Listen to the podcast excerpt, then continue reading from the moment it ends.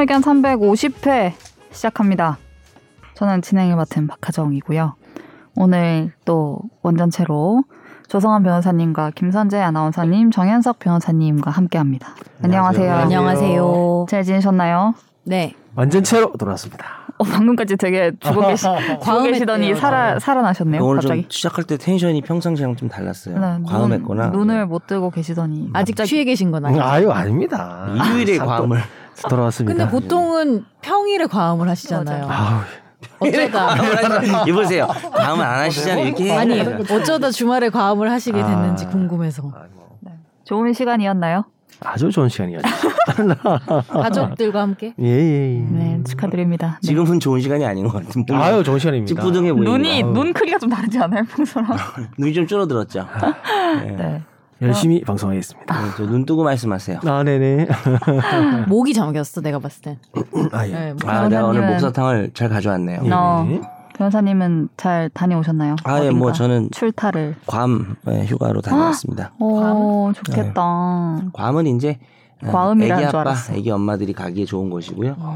어, 그냥 뭐 무슨 여의도 미성 아파트인 줄 알았어요. 갔는데 한국 사람 많아요? 우리 우리나라 사람밖에 없다고 거기는데 야야 막 이렇게 여기 서로 그냥 가끔 외국인이 좀 있으면 어 놀러 왔나 이런 생각을 할 때가 아, 있어요. 미국이죠. 미국 명이죠. 괌 미국이래잖아 이씨. 아 이거 푸에르토리코 미국이잖아라는 수리남에 나오는 대사입니다. 아니, 미국 땅이래잖아 이씨. 풍광은 이국적이죠? 풍광은 그런데 네. 정말 진짜 가끔 서양인들이 이런 사람들이나 태국인들이 이런 사람 눈에 띄면 네. 저 사람도 놀러 왔나? 음. 착각해 요 여기가 한국이라고 생각하다 보니까. 음.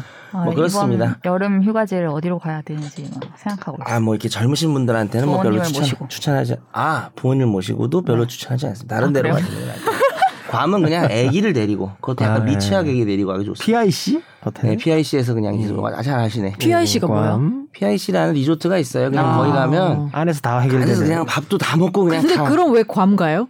어, 물놀이. 있을 거면? 아, 물놀이 때문입니다. 아, 물놀이 때문이고 실제로 아. 괌은 돌아다니면서 볼 게 별로 없어요. 무슨 뭐 음. 사랑의 해변인가 절벽인가 뭐 그런 게 절벽 있는데. 음. 관광지란 게 별로 없고 아 근데 좋은 건 하나 있었죠. 배를 타고 나가서 돌고래를 바다에서 노는 돌고래를 그냥 보고 어. 투어, 근치- 투어. 네, 그 잡, 그저 돌고래 투어 그리고 거기서 잠깐 스- 스노클링을 좀 하고 네. 뭐 음. 낚시를 좀 하고 음. 이렇게 뭐. 좋네요. 네, 뭐 그런 그런 게 좀 좋았죠. 그거는 해도 괜찮죠, 누구나. 음. 근데 그 외에는 그냥 사육당한다고 보통 하죠. 음, PIC에서. 팔토시를 하고 오셨어요 오늘. 아, 예, 그러네. 뭐야? 깜짝 아, 놀랐어. 이거보다 좀더 팔토시처럼. 탔어. 마이크에 가려져서 그림자신 줄 알았어요. 음. 근데 저는 궁금한 게 왜 이렇게 애매한 길이의 옷을 아. 입으셨는지. 아, 정확한 여기도 얘기입니다. 아니고. 정확한 보통은 얘기입니다. 그 반소매 선을 좋은 질문이에요. 따라서 이 타는데. 선크림을 사실 발, 열심히 발랐는데도 이제 얼굴이 많이 탔고 여기는 긴 팔이에요. 그래서 안 발랐어요 선크림을. 근데 음. 제가 이제 맨날 수, 걷었어? 수 업을 할때 어. 팔을 가보니까. 20, 365일 걷고 있다 보니까 근데 약간 제가 살짝 다리가 길이가 다르게 거- 어. 습관적으로 그러네. 그렇게 그렇겠죠. 하, 어, 하려고 마음 먹은 게 아니라 그러다 보니까 이게 딱 다르게 음. 이렇게 탔어요 양쪽이. 아, 그럼 양쪽이 또 다르시네. 아니, 아니 썬번이 오셨네. 껍질이 벗겨지네. 네, 아 이거 썬번이라고 하나요? 팔뚝의 음. 그거 아래. 부분 정도부터 손까지가 음. 진짜 초콜릿 색깔이고 어, 위에가 밑에가 더 좋은데요? 밑에가 좋다는 게 뭐야? 탄 부분이 더 좋은데요. 아 그래요? 네. 태닝을 제대로 했어야 되는데 네, 알겠습니다. 참고하겠습니다. 건강해 보여요 더. 아, 정말 뭐, 다 벗겨졌는데? 아니 색상 자체가. 아, 색상이. 어. 아, 네. 컬러에 너무, 대해서 너무. 선명하시다. 괜찮지 않아요? 나쁘지 고맙습니다. 않아 네. 나쁘지 않아요. 네. 이 상태로 얼굴이라고 생각하면 비슷해요 지금. 비슷해요 얼굴. 지금. 아 지금 비슷해요? 팔보다 얼, 그 얼굴도 이렇게 다 까졌나요 지금? 밝은 쪽보다 어두운 쪽이 비슷해요. 와 아, 그래요? 이렇게 이렇게 많이 전 배꼽 같은 피부였는데. 라인 네. 생기게 탄 사람 처음 그러니까 봤어요. 제가 또 이만큼 또 하얗다는 얘기이기도 하죠. 어, 이제 그럼요. 팔을 자꾸 진짜 보시니까 좀 하얗다. 부끄럽네요. 나 이제 안좀 팔이 이렇게 진짜 약간 하얗네. 때를 밀었나 하는 생각. 방송합시다. 네. 새 학기가 시작됐어요. 3월입니다. 불쌍한 어. 학생들. 그렇군요. 저 아무 생각 없이 막 뭐 새 학기부터 무슨 교통 단속한다 이런 기사를 보다가 아, 새학기 학교를 가는구나. 그럼 이때까지 놀았단 말이야. 이런 생각을 하면서 많이 부러우셨나 봐요. 또 코로나 풀리고 이제 분노 분노. 요즘 제 애도 물어보니까 마스크는 안 쓰는 거라고 음. 하는데 반에서 이제 마스크를 안 쓰는 애는 없다고 하더라고요. 부모님들이 어. 아마 그렇게 얘기를 해서 그러는 네, 네. 건지. 근데 어쨌든 코로나 풀리고 입학하니까 전 좋을 것 같은데. 근데 두 분은 이제 막 아예 신학기, 그러니까 처음 학교 보내는 그런 상황은 아니셔서 그렇게 막 어. 새학기가 그쵸. 막 예. 어, 새학기 뭐 이런 느낌 별로 없으시죠? 아니 그래도 학년이 올라가고 하니까. 예. 아 그래요. 음. 근데 4학년이 됐네. 엄마들이 육아휴직 가장 고민하는 시기가 입학할 때잖아요. 초 음, 초1 그렇죠, 그렇죠. 이런 거. 큰 변화가 있으니까. 음. 네. 학교 얘기를 뒤에서 조금 아 해야 될 것 같습니다. 빌드업이었네요. 저 약간의 습관에 빌드업. 자연스럽게 일상을 얘기했더니 일상도 얘기할 겸 행복한 학교 얘기가 아니라 근데 그 마음이 아픕니다. 그러네요. 글로리가 며칠 안 남았습니다. 그리고 아 시즌 2? 약간 네. 시기도 또 아, 어떻게 맞물려서 그것도 기다리고 있어요. 네. 댓글부터 순신 씨. 빌드업을 이어가겠습니다. 조성환 변호사님의 댓글을 읽어드립니다. 네이버 오디오 클립의 니누얼님. 좋은 방송 감사합니다. 다만 너무 찬성 위주 의견이라 반대하는 쪽의 논리도 궁금합니다. 민감한 사안일수록 반대 의견을 전달하는 게 쉽지 않다는 것은 이해하는데요. 역할놀이처럼 제비뽑기를 한다든지 해서 패널 분들이 동의하는 의견은 아닐지라도 같이 얘기해 보면 좋을 것 같습니다. 음, 지난주 방송 지난주 방송 들으셨나요? 미안해요. 바, 바쁘고 그래가지고 요즘 방송을 가셨는데 어찌 네. 거의 못 듣는 것 같아요. 않았습니다. 제가 나오든 안 나오든 잘안 나온 건 좀 들어야 되는데. 동성 음, 동성 결혼을 건강보험. 한 이제 부부 제가 사이에 나왔으면 반대하는 쪽 논리 좀 얘기했을 텐데. 말씀해 보세요 지금. 아유 안 나왔잖아요. 네. 건보 피부양자 이야기 예, 들으시면서 너무 저희가 너무 찬성. 위주로 얘기를 네. 하는 거 아닌가. 지금이라도 좀 반대해서 완전 다 찬성이었군요. 네. 다 좋은 변화다 이런 얘기로 네. 일관된 방송을 아, 하였습니다. 아쉽네요. 음, 수구로서 어떻게 생각하시는지. 근데 진짜 PIC 괌 가서 수구했어요. 아 진짜요? 농담이 아니고 거기 수구하는 데가 있어가지고 수구장이 어, 제 있어? MVP 땄어요 MVP. 어. 자, 어쨌든 저가 왔어도 찬성이 한 명 늘었을 것 같은데. 그랬을 것 같아요. 네, 네. 제 생각도.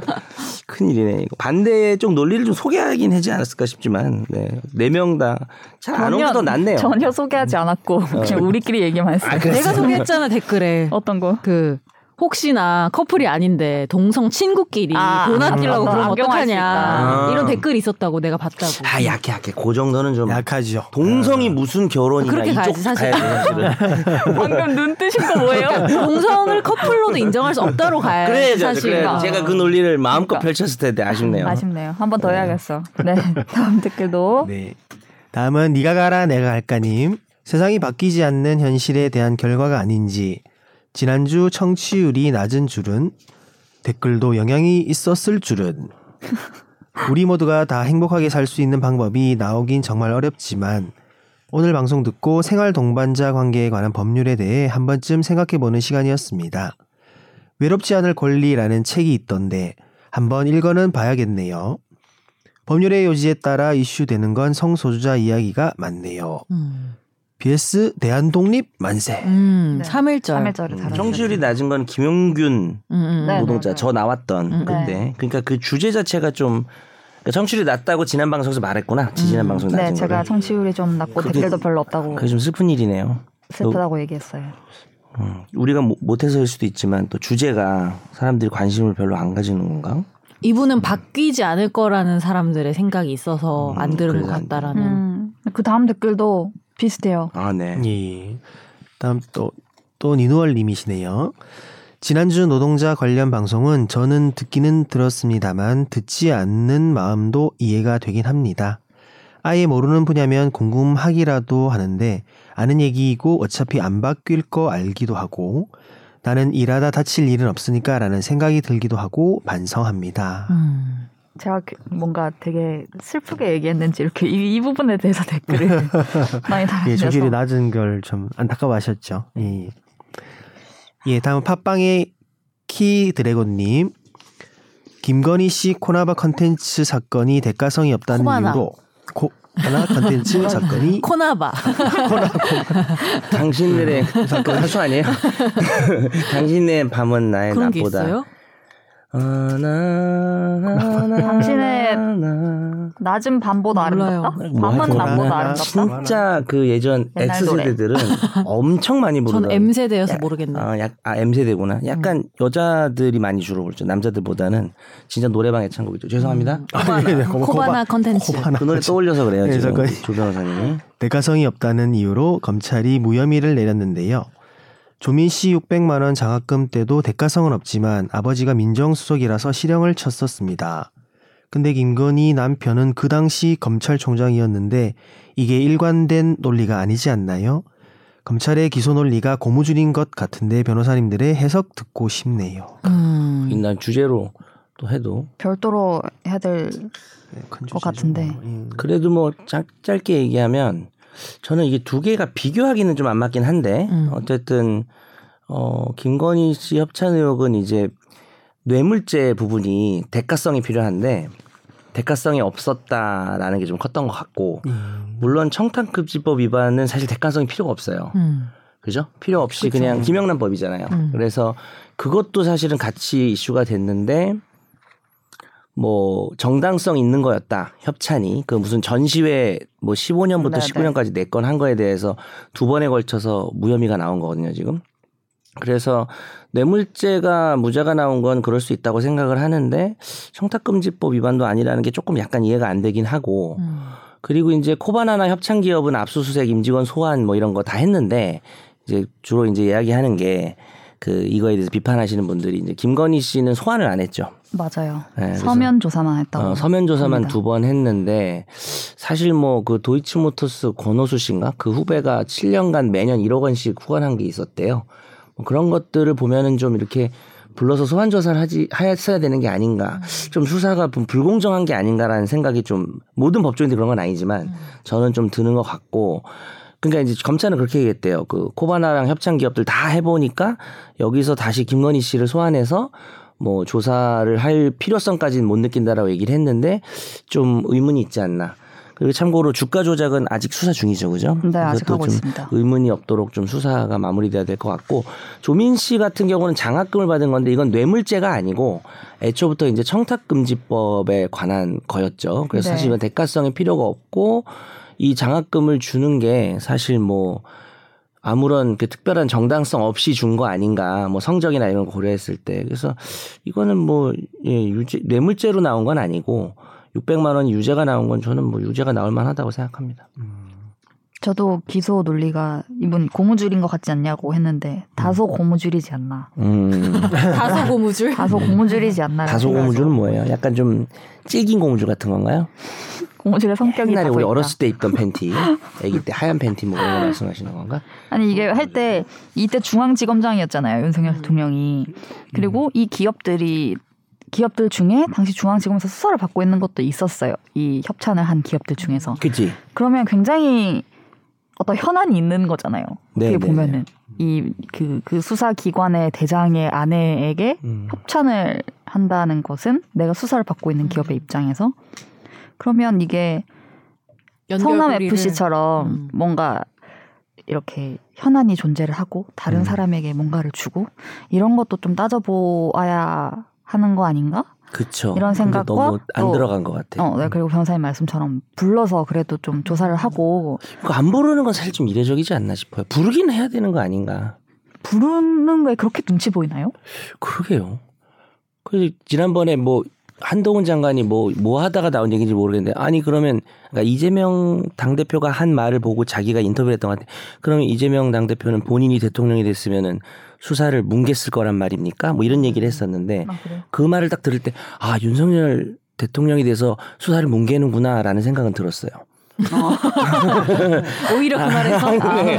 아 김건희 씨 뭐 주가 조작 이런 걸 뭉개고 있구나라는 생각이 들긴 들었어요. 아, 그 음. 말로 음, 인해서 들으면서. 어. 그걸 알게 됐죠. 한동훈 장관의 말을 통해서. 아, 그래서. 아, 약간 좀 농담처럼 얘기했는데 진짜 그런 생각이 좀 들긴 했어요. 아. 김건희 씨 수사에 대해서 좀 굴러가는 걸 보면서. 네. 조 그거는 변호사님 의견도 혹시 뭐 궁금하세요? 아, 뭐 좀. 오늘 컨디션이 누가 저기 헛개수 같은 거 좀. 먹고 있어요 지금. 블랙보리 블랙보리 먹고 계신데 그 불보는 술을 안 먹었을 때도 먹는 거잖아요. 전혀 지금 저게 해장 기능이 없는 걸로 알고 있습니다. 아 그래요? 네. 마지막 댓글입니다. 권호수, 헛개수. 하얼빈의 장채님. 중대재해처벌법 영향받는 나름 두 업체를 말씀드렸습니다. 불란서 바게트 모회사 SP땡과 땡땡월드의 모회사 땡땡 알미늄. 둘 다 사과문 눈치만 보고 홈피에 명기하는 센스. L은 기사 보니 심지어 바로 병원 후송도 안 한 것 같던데. 나름 대기업인데 기사는 별로 없는 현실. 네, 저번에 이런 중대재해처벌법 관련 어떤 사고가 있었던 업체 얘기를 S와 L이라고 했는데 저희가 어딘지 모르고 삼성과 삼성, LG인가 뭐 이랬는데 아니었습니다. 구체적으로 적어주셨네요. 네. 음. SPC와 롯데 알미늄. 네. 뭐 말해도 되죠, 뭐. 네, 말씀드려. 이미 뭐 숱한 보도가 나왔고. 알겠습니다. 제가 뭐 청취율이 낮고 이런 부분을 탓하려고 말씀드린 건 아니었고 저희가 잘 해야죠. 네. 제가 뭐 안 듣긴 했는데 좀 징징거렸어요? 지난주에? 어떻게? 그런 건 아니고요. 조금 아, 약 조금. 네. 징징 징징은 아니고 아쉽다. 아, 그렇죠. 왜 그랬을까? 뭐 이런. 그쵸, 그런 뜻이었겠죠. 네. 네. 음. 더 힘을 내어 보겠습니다. 다음 청취자의 사연을 진단해 드리는 시간입니다. 날로 먹는 청사진.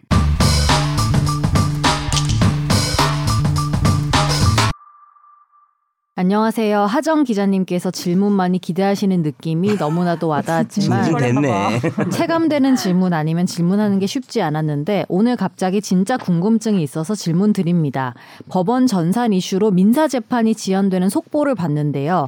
전산 문제라면 재판 진행 시에 기록을 볼 수도 일정 확인도 어려울 텐데 이런 무기한 대기인가요? 아니면 나중에 다시 일정을 잡고 진행하나요? 민사 때문에 법원 관리는 아직 없는데 이런 경우에 법원은 현타가 올 것 같은데요. 전산 관련 직무를 하다 보니 이럴 때는 법원 전산 관련 업체가 책임을 져야 할 것 같은데 진짜 궁금해서 문의드립니다. 질문에 대해 변호사님들의 체험 후기가 있을지도 궁금하네요. 됐나요 지금 정상화가? 네, 오늘 아침에 아, 됐습니다. 어, 어땠어요? 저는 재판 많이 안 나가니까 피해가 있었나요? 딱, 딱 하루 정도 이제 그 나의 사건 검색 그리고 전자소송이 이제 시스템 지연이라고 해서 아예 네. 접속이 안 되는 그런 날이 있었는데요. 뭐그딱그 그 당일 하루 딱 지연되고 그 다음 날 바로 풀리긴 했던데 그래요? 이 주말에 계속 안 되던데? 아, 이번 주말에 계속 또안 네네네. 됐나요? 어. 금요일에 안 되고.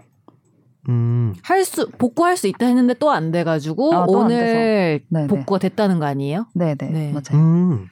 그럼 이게 네. 어, 목요일 날 안 됐다가 금요일 날 돼서 계속 아. 이제 풀린 줄 알았는데 주말에 다시 또 다시 안 됐어요. 아, 안 음. 되셨구나. 음. 예. 과음하셔서 몰랐나 보네요. 아유, 맞아. 어제는 쉬어가셔서. 예. 아유.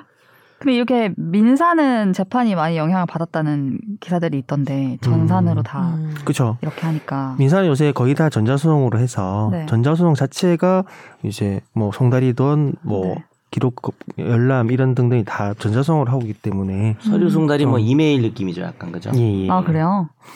그러면은 그 재판할 때 이렇게 PPT는 아니고 막 서류도 이렇게 다 띄워놓고 하지 않아요? 아, 그러면은 말 그렇게 많이 하시죠. 음, 그렇게 그게 아예 안 되면은 그냥 다음 길에 합시다 이렇게 많이 됐나요? 음, 저번에 저번 금 목요일 금요일 이럴 때 재판 자체가 이제 그 어떤 서류를 제출을 했는데 송달이 안 되거나 음. 하면은 진행 자체가 안 될 수밖에 없긴 하죠. 음, 민사에서는. 네. 그래서 어떤 어떤 분들은 뭐 직접 내로 뛰어갔다 뭐 이런 이런 분들도 기사에 나오던데 예. 뭐 그날 바로 냈어야 되는데 이게 아- 안 먹통이 돼가지고 음. 들고 법원으로 뛰어갔다 그- 뭐 이런. 그 제가 요즘 재판을 거의 안 나고 또 휴가고 그래서 그 그런 경우는 그럼 어떻게 되는 거죠? 그거를 봐주지는 않을 것 같기도 한데 기일 준수는 혹시 아십니까? 뭐 기, 그러니까 그날 진행하려고 했던 거야 뭐 미루면 되는데 네네. 뭐 2주 안에 딱 오늘 자정까지 내야 되는 서류 같은 거는 네. 사실 예외 없이 내야 되는데 보통 이제 민사소송법에 보면 천재지변이나 불가항력인 경우에는 네. 재판을 미루는 것 조금 같은데요. 그러니까 재판은 미룰 수 있는데 그게 아니라 음. 기한 같은 거 아. 서류를 언제까지, 언제까지 내야 내라. 되는데 그거를 좀 봐줬을래나? 혹시 그건 안 모르시죠? 봐줬을 것 같아요. 그런 거는 봐줄 수는 않을 것 같아요. 봐주진 않을 것 같아요. 왜냐하면 실제로 접수를 와서 시켜야 돼. 낼 수는 있는 거니까. 그렇죠. 그러니까 원래 예. 전자로 그죠? 그러진 않을 예. 것 같아요. 난리 나. 그럼 난리 났었겠는데요. 난리 났던 것 그날이 같아요. 마릴린 같은 그렇죠. 경우에는 예. 나 법조계에 관심이 없나 봐. 와, 저거 큰, 큰 난리 났겠네. 법조인이시잖아요. 음. 네. 아, 전 나의 전 그냥 사건 조인을 검색- 좋아합니다, 조인. 법조인까지는 아니고 오늘 좀 조인 하실래요? 나의 사건 검색만 안 돼도 너무 불편하던데. 아, 저 그거 너무 불편하더라고요. 길- 불편은 하는 건 맞더라고요. 누가 뭐 음. 냈는지도 모르겠고. 본인은 그 기사 때문에 검색하는 거잖아요. 아니 제가 알아 제가 마침 뭘 알아보고 있었던 사건이 있었어요. 그러니까 남의 없는데. 사건이잖아요. 나의 사건 아 검색. 그쵸 제제 사건 아니죠. 그 남의 사건 검색에서 하세요 그러면. 네 알겠습니다. 네. 그 약간 괌, 괌 다녀오신 뒤로 네. 조금 이 개그의 결이 달라지셨어요. 아 그런가요? 드럽게 안 웃기다는 소린가요 지금? 관광강 빨리 하면서 아유. 하세요. 근데 이거는 그럼 누가 책임져요? 괌, 관, 관. 네 뭐를요? 이거 이렇게 되면은 그것 때문에 이제 문제가 생겼을 때가 문제인데 법원 행정처에서 사과를 한 것 같던데 사과 자체는. 맞아요.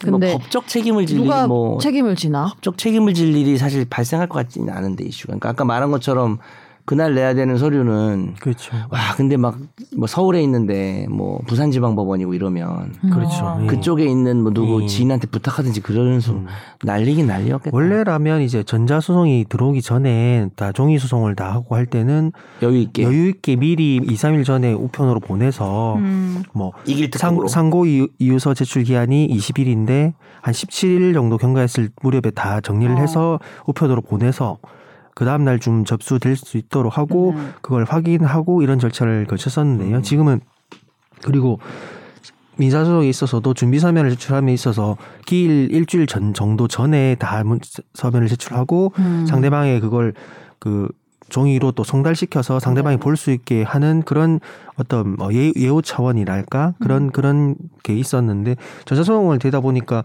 전자로 바로 제출되고 바로 송달을 시켜서 상대방이 그걸 음. 전자적으로 볼수 있으니까 조금 조금씩 지금 재판이 이제 직 재판 직전 날 제출하기도 하고 그러, 서로 그렇겠죠. 서- 네. 서면이 점점 늦어. 늦어지는 그런 좀 패단도 있긴 해요. 근데 음. 원칙적으로 원래라면은 이제 미리미리 다 냈어야 되고 그렇죠. 그 시기 시기를 법원에 딱 접수될 수 있도록 다 준비했던 그게 원칙이니까 맞아요. 전자소송이 들어오면서 되게 편리해졌지만 그 원칙은 지켜줘야 되는데 네. 음. 집에서 가까운 사람이 더 지각하는 거랑 똑같은 논리예요. 그러니까 맞아. 아, 그런 사람들 있잖아 음. 모임 어. 같은 거 해보면 왜 그런 거야 도대체 MBTI 조사해봐요. 정 변호사님 왜 그러신 거예요? 저 저요? 여기 너 정씨야? 저는 이제 이사 갑니다. 아 어디로요? 어, 여의도 살다가 마포로 이사 갔는데 음. 네. 다시 여의도로 갑니다. 어. 더 가까워져요. 더 늦겠죠? 여보세요. 저 요즘 마- 별로 안 늦었어요. 오늘도 안 늦었고요. 네. 그 이 보내 이 민사 뭐지 서류 낼 때 그럼 변호사님 개인 컴퓨터에서 뭐 공인 인증서 로그인 이렇게 해가지고 보내요? 어떻게 하는 보통? 그렇게 낼 수 있죠. 근데 아, 약간 특징이 어. 파트너 변호사들은 네. 집에서 이렇게 할 수 있게 해놓고 어. 어쏘들은 네. 난 집에서 일 안 한다. 네. 약간 이런 느낌이면은 그러, 음. 그러죠. 어 지금 집에 있지만 저녁이지만 급하게 좀 내줄 수 있냐 그러면 어좀 집에는 안 깔려 있어서 약간 요럴 수 있는 거죠. 근데 코로나로 바뀌면서 비대면 업무가 많아지면서 이제 집에 네. 까는 업소들도 많아졌답니다. 그렇지. 그런 그럼 집에서 업무 안 하겠다는 건 사실은 뭐 본인의 뭐 선택이죠. 어쩔 수 음. 없죠. 근데 요즘 집에서도 업무를 하니까 네. 그 핑계가 좀 애매해졌죠. 음. 근무 시간이 따로 없죠 변호사가 사실 그런 게 있죠. 흥미롭네요. 네. 음. 네, 알겠습니다. 다음 우리 화제 한 주 동안 화제 판결을 또 소개해드리는 어쩌다 마주친 판결.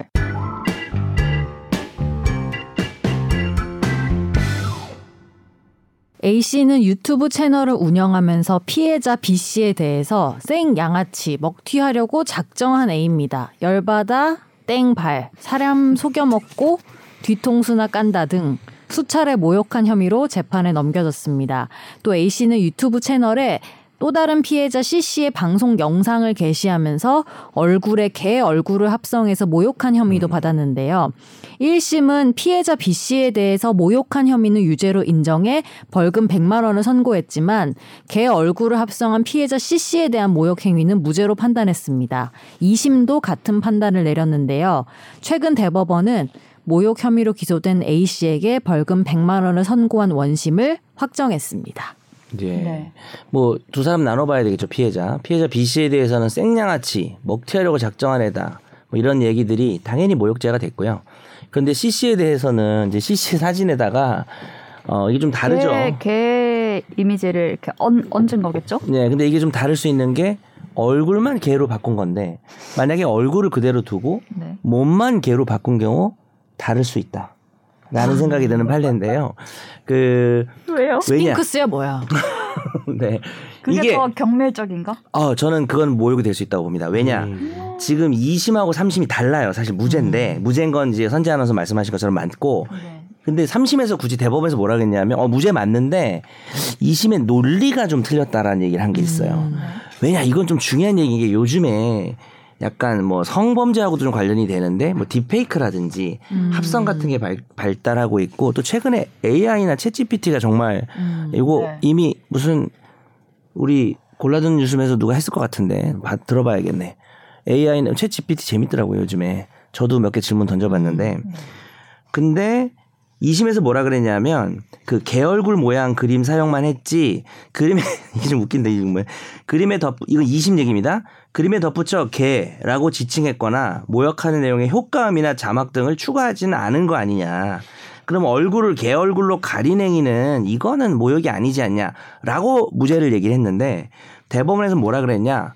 아 2심 좀 말 조심해야겠는데? 이러면서 혼냈어요? 어, 어, 약간 약간 혼냈어요. 약간 약간 그냥 엉덩이 두 대 정도. 그러니까 이게 무죄는 맞지만 비언어적인 행위, 즉 시각적인 수단만 사용해도 모욕죄가 될 수는 있는 거다. 그러니까 꼭 거기 개라는 소리나 자막이나 뭐 월월 뭐 이런 그 효과음 이런 것들이 없다고 단순히 모욕이 아닌 거냐. 음. 근데 결국 이 사건은 그냥 얼굴을 가리는 용도고 또 얼굴이 안 나왔고 뭐 약간 그런 걸 종합해서 무죄였지만 음. 대법원이 한 얘기가 좀 좀 전 주목이 된다고 봐요. 그러니까 단순히 시각적으로만 이상하게 표현하고 아무 말도 안 해. 그림만 띄우고 그래도 모욕죄 될 수 있다 고 분명히 말한 거예요 대법원이. 음. 그래서 개 얼굴을 가리는 것도 뭐 여러 가지 상황에 따라서 될 수가 있고 저는 얼굴이 나오고 몸이 개가 되면 저는 이거 모욕죄 가능성 높아진다고 봐요. 근데 만약에 되게 모욕적이지 않을까요 그런 모습은 좀 오히려 얼굴 차례 가리는 거는 맞습니다. 괜찮은데 그리고 어떤 개 이미지로 얼굴을 가리느냐에 따라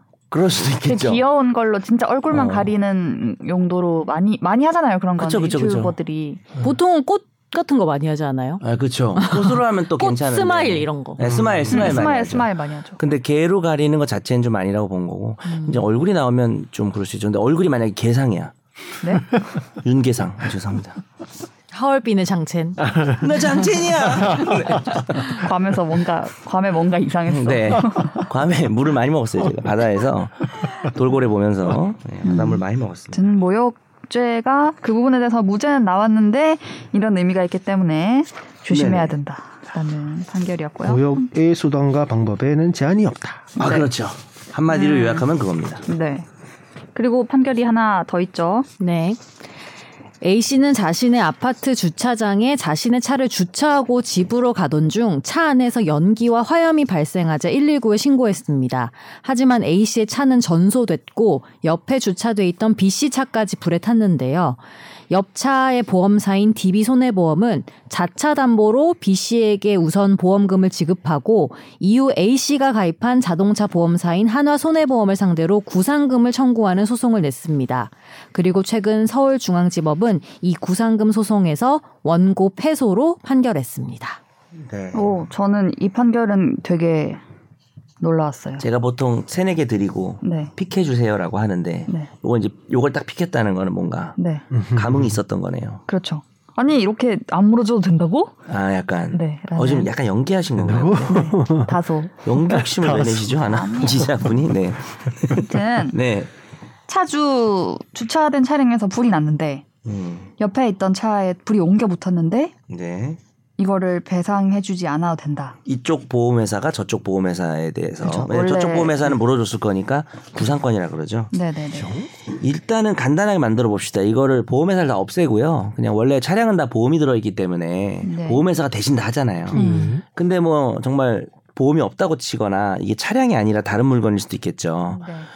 일단 그리고 두 번 째 말씀드리고 싶은 거는 차량의 결함으로 예를 들어서 차 자체가 제조 공정 과정에서 결함이 있었다면 그 차가 무슨 뭐 삼성차든 현대차든 기아차 무슨 차량 제조 회사가 있겠죠.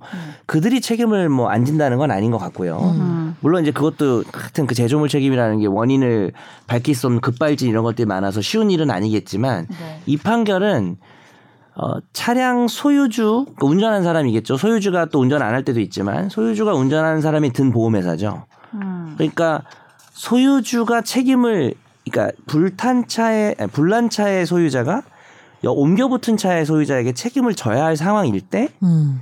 그 불난 차의 소유자의 보험회사가 책임을 지는 거잖아요. 네.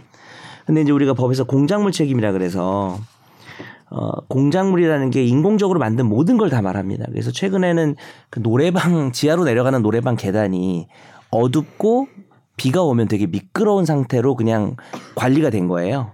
그랬을 때 내려가던 손님이 아 우리가 화재 판결로 했던 것 같은데 그 음. 높은 굽을 신고 가다가 넘어져서 다쳤을 때 그 영업을 하는 사람이 그 계단을 관리하고 있잖아요.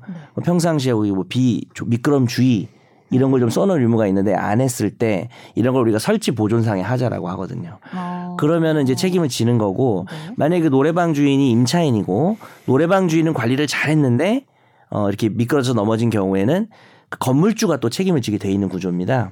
근데 이 차량 같은 경우는 이 차량을 설치 보관할 때 보존할 때 특별히 그 소유주가 잘못한 게 없다는 거예요. 네. 음, 그리고 어 그런 하자에서 문제가 된 것도 아니고 두 번째는 또 불이 난 다음에 후속 조치도 바로 119에 신고를 했대요. 차주가. 네, 차주가. 그래서 뭐 특별히 책임을 지울 만한 사유가 없어서 음, 책임을 안 진 거고 어, 이런 경우에는 사실 불이 난 쪽에선 피해자 쪽에서는 그쪽 차량에 좀 어려운 싸움이지만 네.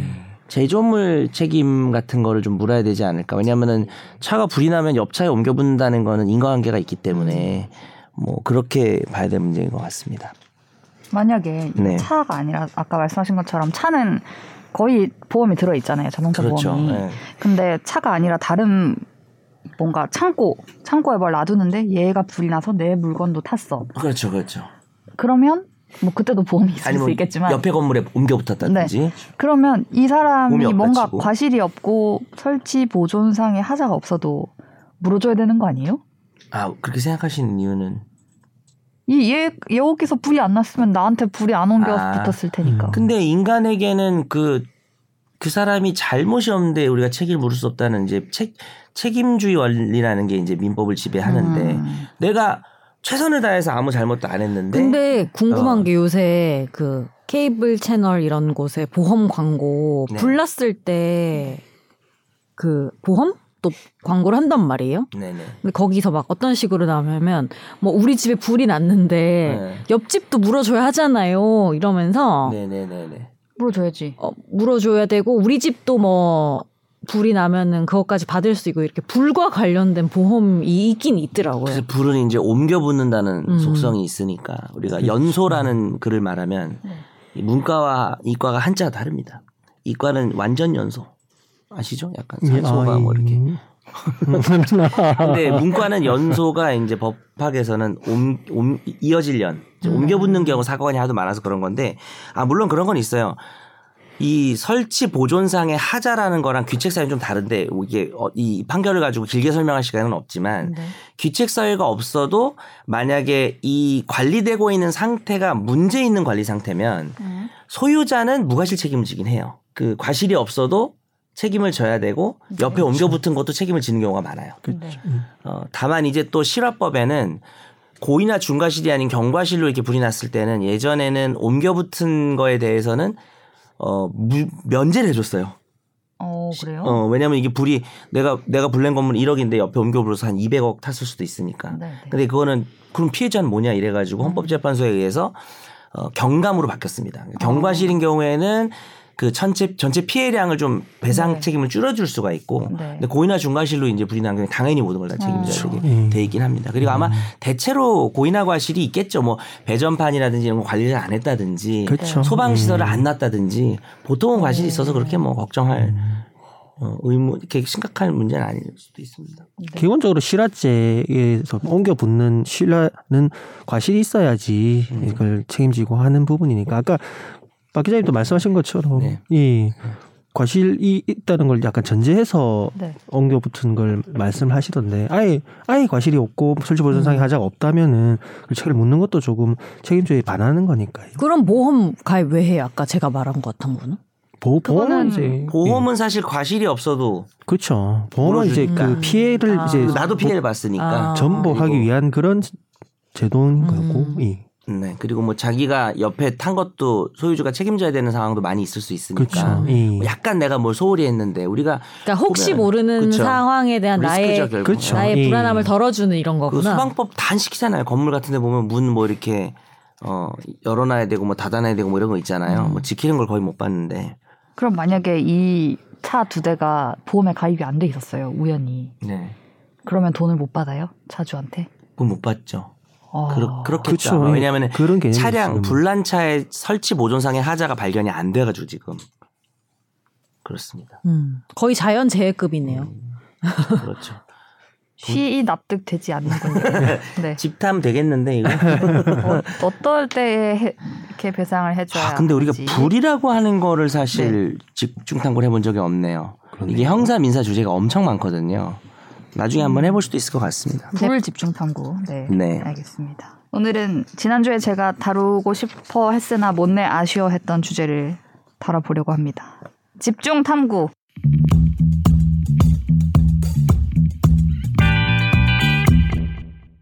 더 글로리는 많이들 보신 것 같고 학교 폭력에 대해서 사람들의 관심이 굉장히 높은 상황에서 왜 높아졌을까? 검찰 출신 아 원래도 높았는데 네. 이 정순신 변호사가 더 지금 불을 붙인 것 같습니다. 네. 네. 그렇죠. 요즘 몇- 수년째 네. 요즘 이제 연예인들 가장 많이 걸리는 그렇죠. 과거가 네네. 학폭이죠. 학폭. 음. 네. 정순신 변호사가 경찰 최고 수사직이라고 할 수 있는 국가수사본부장에 임명이 됐다가 임명 이틀 만에 자리에서 물러났습니다. 이유는 알려진 것처럼 학교폭력 가해자였던 아들이 강제전학 조치를 받자 이에 수긍하지 않고 소송전을 적극적으로 이어갔다는 데서 비롯이 됐습니다. 학교 폭력 문제에 좀 더 잘 대처하자라는 차원에서 학교에서 이제 학폭위라고 불리는 학교 폭력 대책 심의위원회를 꾸려서 이제 사안에 대응을 하고 있는데 더 이상 이게 제 기능을 하지 못하고 있다. 결국 사안이 다 법정으로 가고 있다. 이런 얘기들도 나옵니다. 음. 지금의 구조가 낳는 문제는 무엇인지 얘기를 나눠보려고 합니다. 빌드업 하나만 해도 되나요? 네. 그 더글로리 작가가 인터뷰에서 곳곳에서 자기가 이 작품을 왜 썼냐 뭐 이런 얘기할 때 나온 말인데 음. 많이 보셨을 것 같은데 그 인터뷰 말을 자기 딸이 그렇게 자기한테 물어봤대요. 아, 그럼 나 봤어. 네, 말씀하시죠. 예. 자기가 죽을 때까지 다른 친구한테서 맞고 오면 마음이 더 아프겠냐 아니면 내, 내가 누구를 그렇게 때리고 왔다고 하면 마음이 더 아프겠냐. 어느 게 낫겠냐, 엄마 근데. 저는 네. 같은 생각을 혼자 해봤어요. 아, 진짜? 아, 뭐가 더- 그러니까 내가 만약에 어, 아직은 아이가 없지만 나중에 아이를 낳는데 네.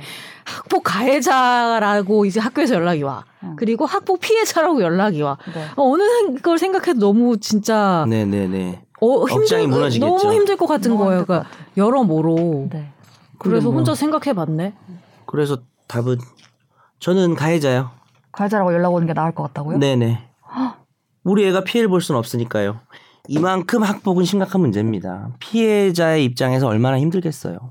음. 어, 가해자인 게 낫죠. 가해자면은 내가 뭐. 갱생을 시키고 하는 건데 내가 피해를 당하면 나는 가- 너무 견디기 힘들 나는 것 같아요. 같은 이유로 네. 같은 이유로 피해자. 그러니까 뭐가 그러니까 나은지는 솔직히 모르겠지만 거- 솔직히 비교하는 게 너무 힘-? 너무 힘들어요, 그러니까 의미가. 없고 낫다는 아니 말은 좀 내가. 더 막막함을 느낄 거는 어. 나는 가해자일 것 같다는 생각이 드는 거예요. 왜냐하면은 그럼 얘를 갱생을 시켜야 되잖아요. 교육을 시키고 네네. 내가 과연 근데 그거를 할 수 있을까라는 생각이 드는 거죠. 그것도 맞죠. 네. 저도 뭐 그런 막막함이 있을 것 제가 너무 같아요. 쉽게 대답을 한 것 같아요. 아니요, 아니요. 저는 너무 어렵다고 생각해요. 아니 왜냐면 그러니까 어려운데 왜냐면 가해자가 피해 낫다 했죠? 네, 내가 가해자 낫다 했죠. 왜냐면 네. 피해를 봤다는 거는 난 죽을 것 같아요. 우리 애가 음. 그런 피해를 당하면 난 죽어버릴 것 같아. 너무 힘들어서. 나 그것도 이해가 되지. 그래서 가해자가 낫죠. 그리고 물론 누군가에게 그렇게 했다는 게 너무나 지금 정말 죄송 안 죄송하다는 게 아니죠. 아, 정말 그렇죠. 그런 죽을 것 같겠죠. 그렇죠. 근데 피해 당하면 싫으니까. 그러니까요. 조 변호사님의 선택. 선택. 은 일단 좀 눈을 좀 크게 돼요.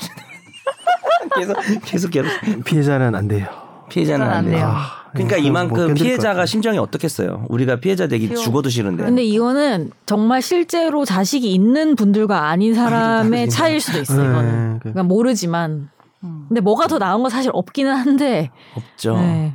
그러니까 어려운 거. 아, 음. 참 진짜 막막하고 막막하네요, 진짜. 그 근데 진짜 가해자도 쉽진 않다 말하고 나니까 갑자기 상상해 봤어요. 이렇게 아이씨. 네. 다친 다친 영혼을 어떻게 내가 음. 다시 온 상태로 내가 회복시켜 줄 수 있을까에 대한 자신이 없고 가해 가해라면 얘를 똑바로 인간을 어떻게- 만들어야 된다. 어, 어디서 문제가 생겨서 얘가 그런 행동을 했고 이거를 이런 건 있다. 피, 피해자면 네. 한 명만 내가 이렇게 치유를 하면 되고 케어하면 가해자는 처벌을 하기를 바랄 거고. 근데 만약에 근데 내가 가해자면 네. 피해자에 대한 치유도 내가 책임을 져야 되고 이 가해자도 내가 갱생을 시켜야 되니까 일이 두 배긴 하네요. 근데 일로 따지면. 만약에 그런 점내 자식이 피해자인데 상대가 이렇게 삼심까지 간다. 아, 이러면은 솔직히 그러면 치유도 쉽지가 않아요, 그게. 그러니까 음. 지금 이 사건도 왜 이런 문제를 냈어? 제, 네. 제가 생각해 보다가 저는 딱 처음에 딱 듣고 나서 나는 피해 학생이 보는 게 낫겠다 이 생각했거든요. 아 처음에 네. 그래서 진짜 그그 말씀대로 나는 이 아이에게만 집중해서 이 아이가 이제 음. 다시 회복되는 거에만 초점을 아 진짜 맞추고 뭐 예를 들면 뭐, 뭐 내가 잘못해서 전화를 한다기보다 다 잊자 뭐 이런 애가 이런 거만 신경 쓰면 되겠다라고 생각을 했는데 또 또 이거 사, 아니 상대방이 맞는 실제 게 사건이 돌아가는 거 보면은 어. 여튼간에 피해자가 그거를 극복을 하려면은 사회적으로 이게 올바르게 해결이 되고 개인적 그쵸. 감정적으로도 해결이 돼야 되는데 양쪽 다 사실은 그게 안안 되는. 상황이 그쵸, 그쵸. 벌어진 네. 거잖아요 결론적으로는. 근데 선점에 딱 맞는 게 진짜 애 있고 없고인 것 같기도 해요. 음, 나는 내 애가 그 애가 내 네. 애가 있을 거 아니에요. 걔가 네. 피해를 보는 게 네. 구체적으로 상상이 되니까 음. 견딜 수 없는 거고 음. 당신 애가 없어서 그런 거 아닌가요? 그럴 수 그럴 수도 있어요. 근데 있죠. 나는 그래서 그 조금 구체적인 뜬, 애가 조금 없으니까. 뜬금없는 연결고리일 수도 있지만 네. 아, 역시 안 낳아야 되나 이런 생각이 들었다니까 진짜로 왜냐면 그러니까 없어. 본인이 원래 본인이 약간 안 하려는 생각도 있다 보니 있다 보니 결합된 거지. 나는 그건 그럴 수 나는 있지. 도저히 자신이 없다. 나는 가해자 그러니까 두 개를 비교하는 것도 솔직히 의미가 없고 가해자든 음. 피해자든 나는 양쪽 다 뭘 잘할 자신이 없다. 그리고 돌아가는 걸 보니까 이게 내 사회에서 알아서 잘 해결해 줄 리도 별로 없는 것 같다. 나, 아, 그래. 아, 나. 나 하나 생각났어. 어 그래서 피, 해가 작은 거면 가- 피해자인 게 나은 것 같아요. 그 말이 되는 게 음. 네. 피해자가 그러니까 우- 우- 애가 아, 충분히 수 견딜 있죠. 수 있는 아. 정도면 근데 가해자라고 하면은 아무리 작은 거여도 아 얘가 네. 싹이 보이는 거잖아요. 그렇죠. 음. 어떻게 될지 어, 모르는 그러니까 거죠. 피해가 아주 크지 않은 거면 피해자가 네. 낫고요. 어느 선을 넘게 되면 가해자인 게 나은 네. 것 같아요. 빌드업을 너무 오래. 했네. 아무튼 그래서 나는 출생률에도 이게 영향이 네. 있다라는 생각을 했다니까. 이게 막 그 생각도 아이를 낳기 좋은 어- 환경이 아니잖아요. 그러니까 다 요즘 외국까지 하잖아요. 음, 저 아무튼. 개인적인 의견이었습니다. 네. 아무튼 이 사건도 피해 학생이 있고 두 명이었어요. 그리고 가해자 가해 학생 정군이 있죠. 가해자 정군. 네. 네 이게 2017년에 같이 고등학교 1학년이었고 아, 정순신 씨가 그렇겠구나. 네. 그 2018년 3월에 처음에 학폭위가 열렸습니다. 이렇게 비하하는 발언, 2학년 모욕감을 열렸네요. 그렇죠. 비하하는 발언, 모욕감을 느끼게 하는 발언 등의 지속적인 언어 폭력을 했다는 이유였고 결론이 전학, 그다음에 서면 사과, 특별 교육 이수 이런 것들이 있었는데요. 이 정군 측에서 이걸 받아들이지 않은 거죠. 그래서 음. 재심을 신청했고 처음에 전학 조치가 취소가 됐고 그래서 피해 학생 측에서도 다시 재심을 청구해서 음. 다시 전학 조치가 추가가 됐습니다. 음. 그래서 이제 다시 소송으로 넘어간 거고요. 그거 그거까지가 이제 2학년 때 있었던 일이고. 네네. 근데 거기에 대해서 다시 소송을 제기할 수 있거든요. 행정 소송이죠, 음. 그게? 그쵸. 여기는 약간의 일종의 행정 심판 같은 거죠. 뭐 네. 그 행정 관련된 거는 심판을 거치고 또 행정 소송을 할 수 있는 경우가 많이 있기 때문에 네. 절차가 되게 길어질 수 있는 거죠. 이제 법원에 음. 가는 거죠. 네. 네. 이제 법원의 판결문을 보면은 그 전에 이제 학교에서 조사했던 것들 이런 관계자들의 진술 같은 게 이제 다 증거가 될 거고 내용만 간단히 말씀드리면 이제 뭐 폭언을 하면서 뭐 아버 그 피해 학생의 아버지가 제주도 출신이었나 봐요. 그래서 음. 뭐 빨갱이 새끼다. 뭐 제주도에서 온 돼지 어, 나는 이 새끼다. 내용도 이런 너무 말, 충격적이었어. 그런 이 말을 말의 하고 내용도. 저는 네. 그 지금 소개 안 한 발언이 더 네. 더 전납 더 상처 컸을 것 같은데 약간 어떤 거, 어떤. 저 고등학교 때도 생각나면서 제가 뭐 가해나 피해가 전혀 아니었지만 저는 앉았을 때 더러우니까 꺼져라. 전 이게 더 크다고 봐요. 음. 그러니까 돼지 새끼 이거는 네. 물론 이제 어떤 분위기 어떤 경멸을 담아서 당연히 문제죠. 네, 네. 근데 이제 오히려 돼지 새끼 이런 거는 친구들끼리도 네. 농담 삼아도 뭐 하는 좋은 말일 수 있는 거죠. 관계에서는 할 수 있는 좋은 말이죠. 관계에서는 네. 근데 뭐 앉을 때 아우 더러워 막 이런 거 있잖아요. 음. 이 그러니까 뭐 사람이 이동하고 움직이고 뭐 어떤 행동을 할 때 야 더러워 뭐 묻었다 막 이런 거 있잖아요. 전 이게 진짜 최악인 것 같아요. 할 수 있는 언어 폭력 중에. 모욕감을 느끼게 음. 하고 어 그거는 이 사람이 행동을 하다가 딱 멈칫하게 되거든요. 음. 그런 게 저 고등학교 다닐 때도 많았어요. 음, 아, 고등학교 때는 아니고 네. 초중학교 때 더 어릴 때 애들 철없을 때 많이. 그래서 뭐 점심시간에 그다음에 뭐 기숙사 어떤 방에서 얘가 들어오면 그런 말을 해가지고 분위기를 이렇게 만들고 그러니까 이게 네. M 고등학교 아닙니까? 저기 그쵸 그 강원도에 있는 M 갇혀서 고등학교. 지내는. 네, 근데 네. 그 갇혀서 지내서 더 컸던 것 같아요. 왜냐하면 그렇죠. 외출을 할. 수도 없고 사실상 다 같이 전교생이 네. 모여 사는 곳인데 네. 그래서 더 컸을 것 같아. 그 고등학생 이랬다는 게 정말 최악인 것 같아요. 그러니까 초중학생도 나쁘지만 네. 초등학교 중학교 때는 잘 어, 어찌 보면 진짜 잘 모르고 그렇게 그런 행동들이 음. 작게 작게 나타날 수는 있는데 네. 와 고등학생 요즘 뭐 거의 성인이죠. 근데 이렇게 했다는 거는 진짜 이거는 그 전까지 범죄급이라는 다 생각이 좀 알고 아, 하는 그 전까지 그게 잘못됐다는 걸 한 번도 음. 배운 적이 없는 거죠. 지금 한복 입고 안 이렇게 한 거 아니야? 한복 입고 네. 무슨 고등학교인지 제가 좀 약간 네. 그래서 그리고 뭐 같은 동아리 회원이었는데 표결 붙여가지고 동아리에서 내보내고 뭐 이런 일들이 음. 있었는데요. 이제 조치가 나왔죠. 아까 말씀드린 이제 전학 보내고 강제 네. 전학, 뭐 서면 사과 이런 것들이 있었는데 진술하는 과정에서도 교사의 진술이 있어요. 당시 상황에 대해서 네. 피해 학생의 아픔에 대해서 공감을 시켜주고 싶었는데 조금 공감하려고 하면 원고 부모님, 그러니까 정군 부모님이죠. 정군 부모님께서 책임을 인정하는 것을 두려워하셔서 진술서 같은 경우에 부모님이 알아. 코치해서 썼거든요. 말뭐 되게. 조심해서 하려 그러고 한마디 음. 한마디. 네. 꼬투리 잡힐까 봐. 아, 애도 반성 안 한다는 얘기도 했죠. 네. 그런 일들이 있었고요. 뭐 이게 또 기숙사 학교라서 정신적 네. 스트레스가 더 컸을 거다라는 그치, 분석이 그렇죠. 많죠. 안에서 집에 가는 게 아니니까. 네. 그래서 소송을 계속 3심까지 했고요. 그러니까 3심에는 3심까지 다 받아들여지지 않았습니다. 그러니까 강제 전학이 음. 확정되는. 강제 전학 받을 정도로 네. 강력한 학교 폭력 가해이다라는 네. 결론이 나온 거죠. 근데 저는 이번 사건을 계기로 저도 애가 없으니까 그 시장이 있다는 거를 처음 알았어요. 음. 이런 거 소송 변호사 어, 해주는 시장이 그. 뉴스에 보니까 5천만 원 이라면서요. ocean이죠 아? ocean. 5천만 원이 든다는 거야. 블루오션이에요? 그러니까 이제 변호사 업계가 사실 많이 어려워지고 네. 한, 한 그런 지 한 10년 가까이 된 것 같아요. 음. 네. 그러다 보니까 뭔가 새로운 분야를 음. 또 개발하게 되고 음. 음. 그래서 요즘 뭐 이게 좀 핫하다 싶으면은 또 막 그쪽으로 네, 몰리고 전문가들 막 생기고 음. 근데 그 중에 이제 학교 학교 평력은 상당히 네. 음. 발음이 학교 폭력이라고 그 왜냐 이유는 하나죠 자기 애 문제라면 정말 부모들은 뭐 돈을 안 아끼니까. 에, 아끼지 돈안 않고. 아끼니까 괜찮은 거죠 변호사 입장에서는 음. 음. 그리고 이제 학폭위가 생기고 처분을 하고 이걸 받아들이지 않겠다며 소송을 가고 했을 때 근데 그랬는데도 네. 졌다라는 게 사실은 아, 그쵸. 그러니까 이거는 꼭 이기, 이기면 좋겠지만 음. 이기기만 목적으로 한 건 아니죠 음. 시간을 시간 끌기 위한 거고 목적으로 많이들 한다는 고3 거죠. 끝날 때쯤에 이제 3심까지 다 음. 돼버렸으니까 그렇죠. 음. 네. 그러면은 이제 어. 문제가 뭔가요? 문제가.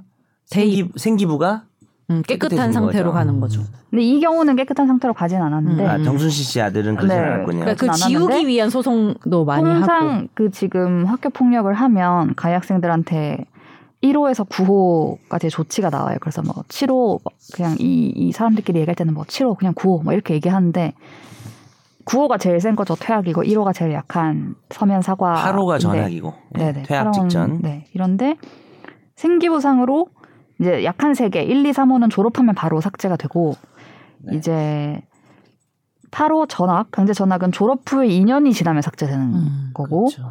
그다음에 일부 몇 개는 졸업 후에 2년이 지나면 삭제가 되는데 그 전에 심의를 신청해서 졸업 때 지워주세요 이렇게 할 수도 음. 있는 거라고 해요. 그래서 이제 변호사들 같은 경우는 3호까지 받게 해드린다. 음, 낮춰주는 어, 거구나. 1호가 서면 사과고 2호가 접촉, 협박, 보복행위 금지. 이건 뭐 당연한 거고 3호는 학교 내 봉사거든요. 음. 요거까지 기록이 안 남으니까 여기까지 네. 나오면 가해자는 좋아하겠죠. 음. 4호부터가 이제 사회 봉사라든지 아예 학교 밖이나 이런 데 전문가 가고 뭐 음. 출석 정지 약간 네네.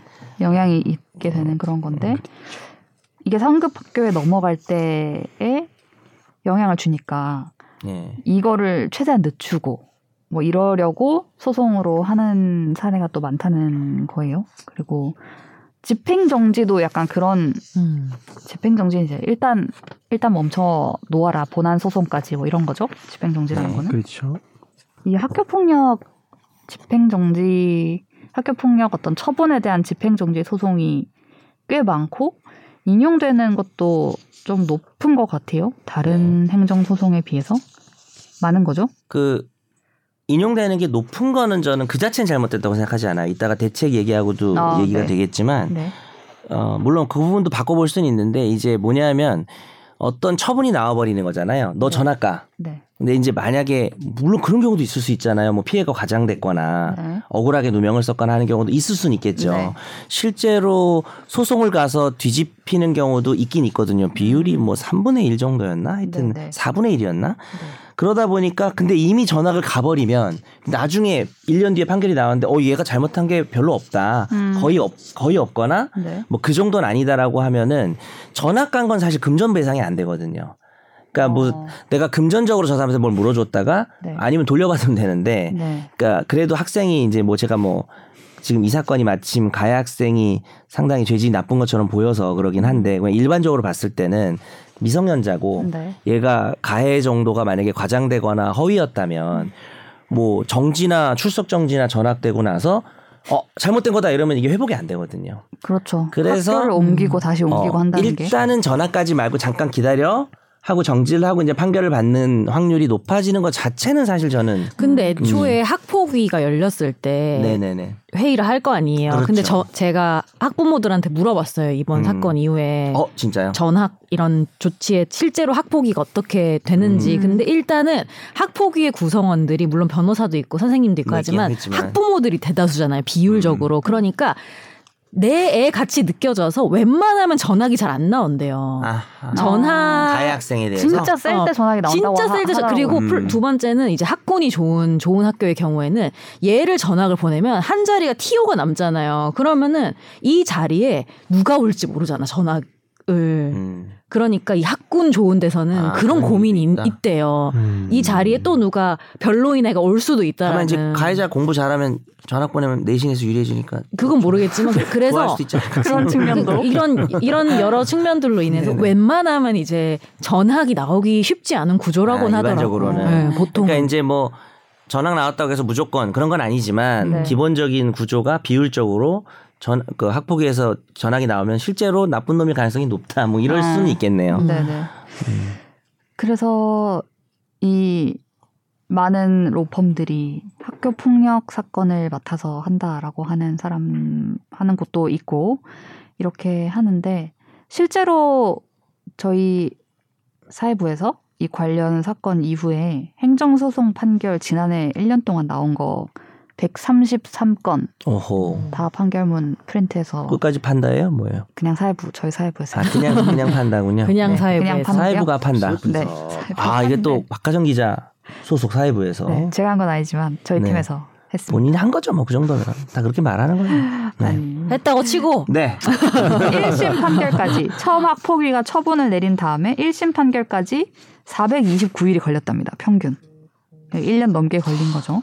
3심도 아니고 이제 1심 일심 판결만 나올까지. 나오는데도 1년 네. 넘게 걸리니까 애가 3년제니까 금방 가지 뭐. 그냥 그냥 대체 끝- 고2 때 보통 고1 때 이러냐면 고2 때 발견되기도 사실 쉽지가 않은데. 음. 그럼 이제 그냥 넘어가는 거죠. 그렇게 하다가 그냥 3심까지 가면 무조건 대학은 가는 네. 거네요. 그러면. 그러네요. 그리고 86%가 가해자가 제기한 소송, 그리고 결과가 뒤집힌 경우는 여기에 24%라고 합니다.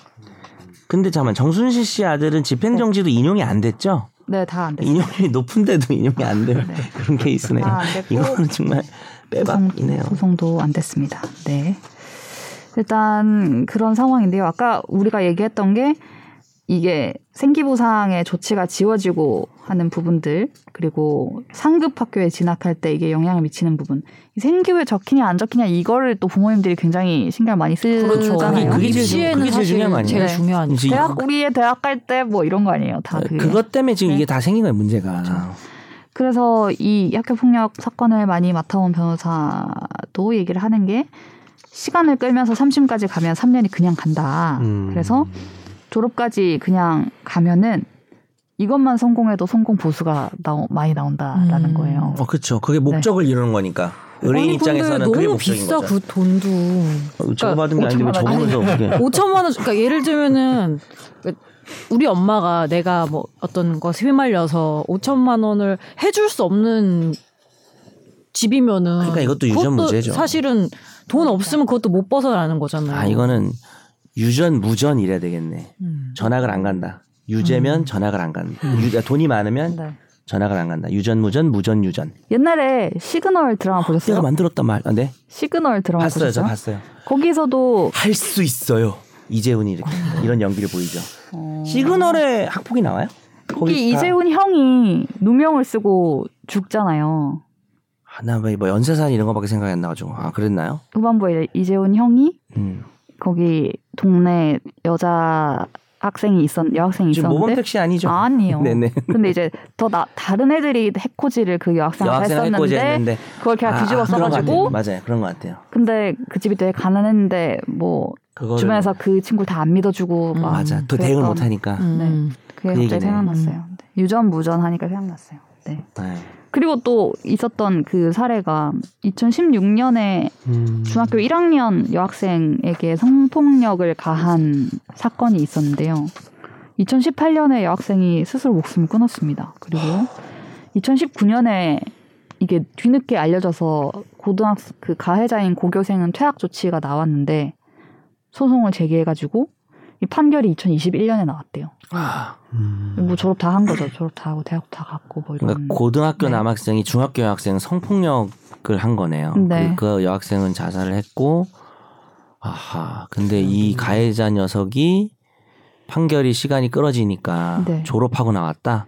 근데 이제 형사 형사 재판은 형사 재판대로 따라 돌아갔어요. 이건. 예, 뭐 그거는 뭐 전과자 되고 범죄자 되고 네. 처벌은 받지만, 음. 네. 음. 이런 상황이 벌어지니까 뭔가 대책을 마련해야 되지 않나. 지금 뭐 교육부도 학교 폭력 대책을 새로 뭐 내놓겠다고 하고 있는데 지금 서울 행정법원이 빠른 재판을 하기 위해서 단독 전담 재판부를 세명을 지정했다고 해요. 그러니까 이렇게 늘어지는 거를 막기 위한 조치로 보이고 어, 그건 괜찮죠. 이게 네. 뭐 합의부 중요한 거는 세 명 합의부가 맞는 것도 신중하고 되게 중요하긴 한데 네. 판사 한 명도 충분히 처리할 수 있으니까 음. 차라리 단독으로 해서 빨리빨리 진행하는 게 나은 것 네. 같습니다. 근데 애초에 대한민국처럼 입시가 중요한 나라가 없잖아요. 결국 입시제도를 바꿔야 되나? 아니 그거라기보다는 왜 정시도 다 바꿔 이씨. 그러니까 방법은 모르겠는데 입시가 제일 중요한 상황에서는 솔직히 음. 근원적으로는 해결이 될 수 없는 문제다. 왜냐하면은 다른 모든 문, 잘못 을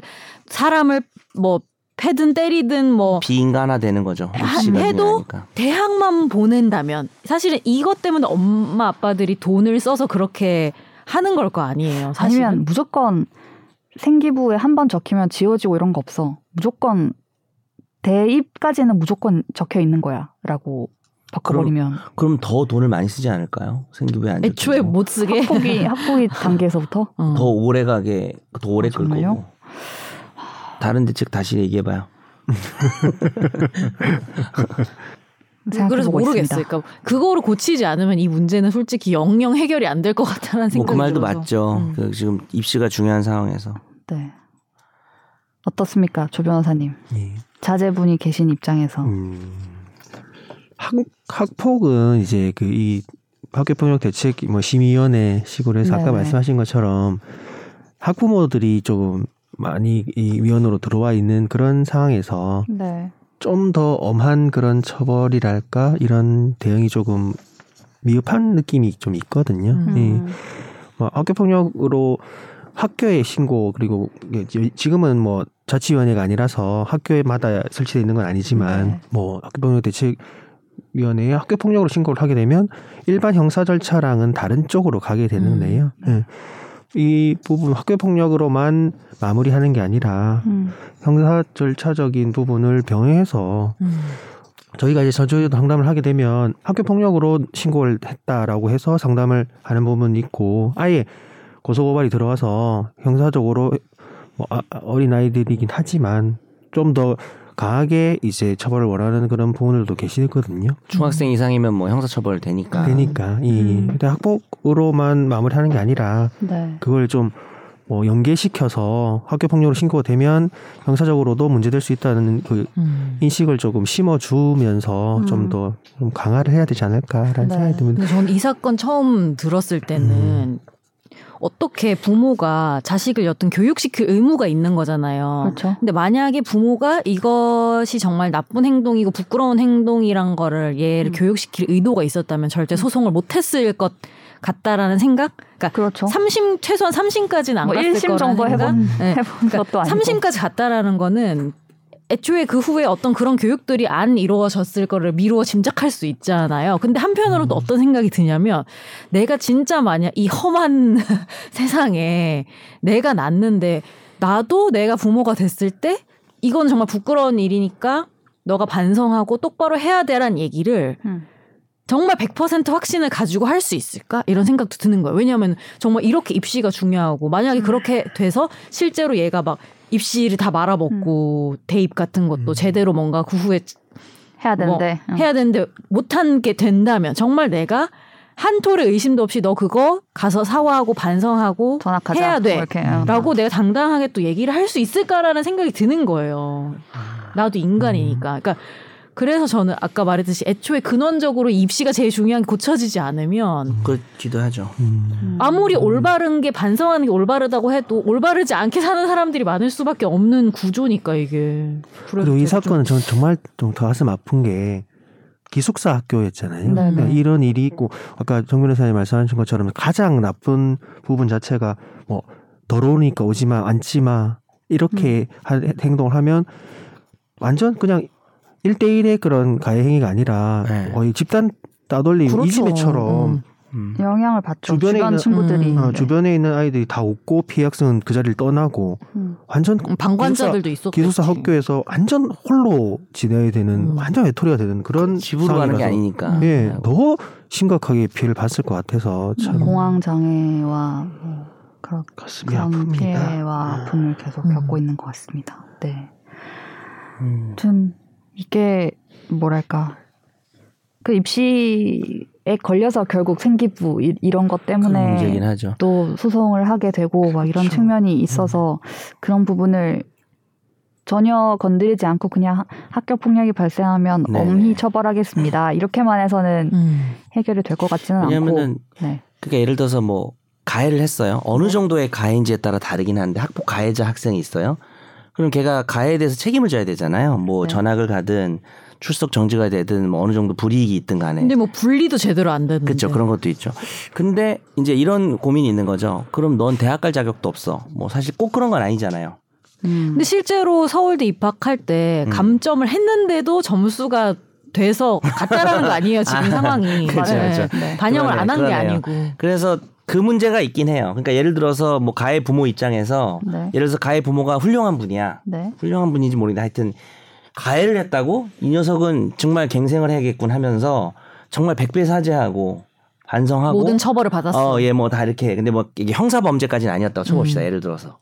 근데 너 임마 대학도 가지 마 임마 이런 건 아닐 거란 말이죠. 음, 대학은 잘 가고 싶은 거고. 음. 그런데 그런 부모의 어떤 욕망이나 심리를 뭐 사실 남 괴롭혀 놓고 남 거의 자살 시도하게 하고 막 이렇게 한 애를 자기 애인데 대학에 좋은 대학 보내고 싶어 하는 부모의 욕망이라는 문제가 있는 것 같아요. 그럼 그거를 참 어. 생기부나 이런 데 다 받아들이고 음. 대학을 갈 시도를 하라고요. 아, 그러면. 그러니까 그 불이익은 다 받고 오롯이 받고 네. 이제 가야 되는데 그거를 피하려고 하는 거니까. 그걸 없애고 피하려고 지금 내가 한 게 아니고 뭐 그 정도는 아니었고 남자애들끼리 이 정도는 할 수 있었고 뭐 이런 얘기를 하면서 지금 하니까 근데 뭐 말이 안 만약에 되는 거고. 감점이 엄청 쪽 조금 되는 거예요. 그 비율이 예를 들면 입시에서. 예. 그래서 공부는 열나 잘해. 웬만큼 진짜 심한 학폭을 해도 반영이 돼서 점수 환산이 돼도 갈 수 있어. 어. 그것도 고쳐야 된다고 생각합니다. 이거 그러니까 고쳐야 이제. 그러니까 이제 그러니까 많이 하정 깎고, 기자님 어. 얘기에 의하면 많이 깎고. 많이 깎고 공개하고 그러니까, 그 점수 기준도 적으면 학폭 안 가해자는. 대학 가는데 불이익이 있어야 된다고 생각하시는 거죠? 네. 학폭 가해자는 대학 가는데. 저는 있어야 된다고 생각합니다. 왜냐하면은 어. 가장 지금 중요한 게 대학이니까 그렇게 대학이니까. 생각 네, 네. 하시는 것 근데. 또 바- 가해자 입장에서 얘기하면은 어, 아, 오늘 오늘은 반대 입장도 좀 나오고 하네요. 반대 목소리 입장에서 해주세요. 어, 가해자 입장에서 별개다? 생각하면, 아니, 그러니까 예를 들어서 이런 게 있어요. 네. 공무원이 범죄를 저질렀을 때, 예를 들어서 그 범죄에 대한 충분한 벌금형과 처벌이 되지만 공무원에서도 잘리잖아요. 음. 잘릴 수 있는 거잖아요. 음. 그래서 약간 판사들이 뭐 사실 그걸 비판하는 국민들도 많이 계시지만 이게 어떤 사람은 범죄를 저질렀을 때 이중처벌 효과가 나타날 수가 있다는 거죠. 그러니까 대학까지 못 가는 건 이중처벌의 성격이 그럴. 수도 있는 거죠. 왜냐하면 학폭이 이제 정도가 다양하죠. 네. 아, 뭐 일회성일 수도 있고, 음. 뭐 심할 수도 있고, 가벼운 걸 수도 있는데 왜요? 반대 논리 너무 열심히 얘기해가지고. 아니 아니. 그런데 얘가 너는 좋은 대학을 가면 안 돼로 꼭 연결될 인과관계가 있을까요? 그러니까 얘가 책임지고 다, 그러니까 문제 물론 형사 처벌 받을 정도면 어차피 인생 뭐 나, 나락 간 거고 네. 그 정도가 아닌 상황에서 야 너는 원래 예를 들어서 너는 뭐 무슨 대학을 뭐 연세대 갈수 있는 실력이지만은 음. 연세대는 넌 못 가야 돼. 넌더 낮은 대학을 가야 돼. 네. 넌 학폭을 했으니까. 네. 그건 좀 인과관계가 없는 것 같지 않아요? 저는 그 가해자의 인생에도 영향이 있어야 된다고 생각합니다. 그게 뭐 꾸- 굳이 대학 입시로? 그럼 뭐로 반드시. 영향을 줘? 근데 저는 아니, 이게 그, 아. 근원적으로 네. 사- 여튼간에 그런 우리가 그런 너무 마음을. 가면 안 돼라는 마음을 시작했어. 갖게 되는 이유가 네.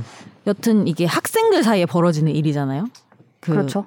미성년자 사이에 그러면은 저는 그러니까 물론 정말 너무너무 악질적인 그런 것도 있지만 기본적으로 반성하고 사죄하고 이럴 수 있는 기회를 아, 오히려 그거는 아주 공감합니다. 네, 이런 기회를 오히려 법 이 막고 있다는 생각도 들어요. 아, 아, 오히려. 왜냐하면은 딱 분리를 시켜서 이거는 법적으로 가지고 가자 함으로써 오히려 얘가 충분히 반성하고 사죄할 수 있는 기회를 오히려 일단 뭐 법적인 네. 처리만 하면 된다. 어, 그런 식으로 가버리니까. 오히려 그런 거에 생긴다라는 생각이 들고 음. 그런 것들이 특히 학생들 간에는 여튼 음. 이게 무슨 처벌만을 목적으로 하는 게 아니잖아요. 뭐 그렇긴 하죠. 교화를 해야 될 거 아니에요. 그러니까 이거를. 사실 우리가 이제 소년범도 다뤘잖아요. 음, 네. 그리고 무슨 한동훈 얘기 많이 나오네. 촉법 소년을 음. 연령을 낮추도록 뭐 이런 거 있잖아요. 저는 촉법 소년 연령 낮추는 거 진짜 극렬 반대거든요. 음. 개인적인 입장. 그러니까 그러니까 가해자도 있고 피해자도 있고 우리가 네. 글로리를 보면 네. 전 글로리를 못 봤어요. 거길 넘겼어요. 1편을. 아 가해 행위가 나오는 장면. 저 그거 못 봐요 그런 거를 네. 그만큼 정말 그런 일을 주변에 있는 사람이 당했으면 뭐 내가 아는 뭐 조카나 예를 들어 당했으면 분노가 정말 주체를 못할 것 같아요. 네. 근데 사실 뭐 학폭은 다양하게 있는 거고 음. 우리가 전체적으로 일관된 원칙이라는 게 있어야 되는 것처럼 사실 뭐 나는 선재 아나운서 얘기한 것 중에 이제 미성년자라는 거죠. 네. 미성년자면 가- 당연히 피해자가 일단 제일 1순위지만 가해자도 걔가 그런 성인으로 크지 않게끔 하는 것도 사실은 되게 중요한 아니 요소라고 그리고 생각을 하긴 나는 그런 과정이 피해자를 위한 거라고도 생각해요. 예를 음, 들면은 그 법적으로만 가져가 이걸 법정 싸움으로만 가져가 가지고 누가 옳고 그르고 시비를 가리고 이런 게 오히려 근데 피해자는 근데 강한 평생- 처벌을 원할 수도 있긴 그러니까 하잖아요. 강한 처벌을 원하는데 그것과 음. 별개로 마- 음. 만약에 사과도 받지 못하고 그거를 느끼지 못하면 피해자는 오히려 사과가 중요할 수는 그 있으니까. 그게 정말 음. 가장 우선이 돼야 되는 부분이라는 거죠. 음. 그래서 우리가 그러니까 어렵군요. 완전 엄벌을 해야 된다. 물론 그런 경우도 있죠. 진짜 엄벌을 해야 되는. 글로리 같은 경우는 어, 뭐 있지. 지금 근데 아마 시즌 2에서 엄벌을 할 겁니다. 음, 같이 가야 된다는 얘기를 개인적 사적 엄벌을 하겠죠. 일반 형사 절차 네. 말고 이제 학폭에서는. 약간 이제 그 배점표라는 게 있는데요. 음. 배점표 뭐 어떤 어떤 사안의 중대성 음. 이런 거 1점부터 5점까지 이렇게 해서 그 점수를 모아서 아 생기부요? 아니 아니 아니면 뭐야? 학폭위. 1호부터 이- 보호 그렇죠. 조치할 때. 예. 처, 처분 이 내리는 과정에서 때, 예, 아. 배점표가 있는데 그 가운데에서 그 반성을 하는지 여부 이런 부분도 배점표가 있어요. 음. 그래서 학폭 이쪽으로 가면 뭐 아예 그냥 법적으로만 다 다루고 반성이. 없다는 거는 음. 아니고 그런 부분도 반영이 되고 사과나 이런 반성 부분도 음. 한, 한 배점표를 차지하고 있기 때문에 그런 음. 부분에서 있어는 뭐 사과를 하고 뭐 그런 좀뭐 그런 부분도 포함은 됩니다. 어, 예. 어쨌든 뭐 아까 뭐 이런 괜히 한번 반대의 논리를 한번 얘기해봤고 뭐 저를 너무 그렇게 보지 마세요. 아유, 네. 어, 저는 이제 뭐 그런 생각이 들어요. 가해 학생이 지금 아까 선장으로서 얘기한 것도 있지만 미성년자고 어쨌든 중요한 건 이게 형사 절차는 아니거든요. 지금 얘기한 물론 형사 범죄를 저지르면 형사 절차도 진행되겠지만 얘가 학교에서 어떤 처분을 받냐 전학이냐 퇴학이냐 음. 아니면 뭐뭐 출석 정지냐 이걸 다투는 거란 말이죠 사실. 근데 이 절차에서도 형사 절차의 피고인만큼 기본권을 보장해줄 필요는 없지만 음. 어쨌든 모든 국민은 재판을 받을 권리가 있고 절차를 보장받아야 되고 게다가 미성년자면 뭐 집행정지나 이 절차 자체는 뭐 의미가 있고 음. 이거를 약화시키거나 뭐 삼심을 뭐 단심으로 하거나 음. 아니면 뭐 유죄 유죄라고 말하면 좀 웃기지만 마치 이 절차에서의 유죄 추정처럼 진행되는 건 저는 반대 긴 한데 문제는 이 절차에 피해자가 없는 게 좀 문제인 것 같아요. 그죠? 음. 예를 들어서 그런 그러니까 얘기 소외가 돼 있는 예, 느낌이 그런 들어요. 얘기를 하더라고요. 이게 행정 소송을 제기해도 피해자가 모르고 지나는 가는 경우가 많대요. 예를 음. 결과도 들어서 뭐 모르고. 뭐 피고가 그 피해자가 이렇게 되는 게 아니니까. 음. 그쵸, 그쵸. 형사 절차면 그렇죠. 걔가 피고인으로, 나, 아, 네. 피해자 참고인으로 나오겠지만, 네, 네. 그래서 뭐 이런 이야기들도 있어요. 뭐 형, 행정 소송을 제기하면 반드시 의무적 고지를 해가지고 음. 피해자 쪽에 좀 그걸 알려준다든지 해서 피해자도 음. 무슨 조치를 할 수 있도록 하자라는, 네. 물론 이제 뭐 특별한 조치가 생각나지는 않는데, 뭐 의견서를 제출해서 예. 네네. 얘가 전 전학 보- 조치에 대해 보장하는, 소송을 예. 걸었는데 어떻게 그렇죠. 생각하냐. 좀 그리고 이건 같습니다. 법원의 인프라 문제라서 쉽게 해결은 안 되겠지만 이렇게 문제가 불거진 김에 가장 중요한 건 여기서 제일 중요한 건 저는 신속한 재판인 것 같아요. 그러니까 빨리빨리 진행하고 음. 네. 어 그다음에 예를 들어서 집행 정지가 전혀 나올 수도 없는 상황인데 자꾸 집행 정지를 하는 사람 같은 경우에는 음. 무슨 뭐 과태료나 뭐 벌금을 매긴다든지 아니면 학생한테 어떤 불이익을 주는 조치를 한다든지 음. 그러니까 물론 어 그게 약간 불복하지 말라는 협박일 수도 있지만 우리가 민사에서도 내가 예를 들어서 성환이한테 받을 돈이 없는데 네. 괜히 받을 돈 있다 막 싸울 때 내가 거의 받기 힘든 돈인데 얘 부동산에 가압류 같은 거 해놓은 경우가 있거든요. 왜냐하면 네. 가압류는 쉽게 나와요. 네. 그럼 가압류 돼 있으면 성환이는 자기 집을 못 팔잖아요. 그리고 이제 소송했더니 결국 내가 졌어. 음. 그러면은 민사에서는 내가 이 사람한테 불법행위 손해배상해 줘야 돼요. 어. 어, 너 그렇게 질 게 뻔한데 물론 이제 안 책임 안 지는 경우도 있지만 네, 네. 질게 뻔한데 괜히 이 사람 괴롭히려고 가압류한 거 아니냐. 음. 약간 집행정지제도도 남용을 방지하는 뭔가 네. 절차가 좀 있었으면 좋겠고 음.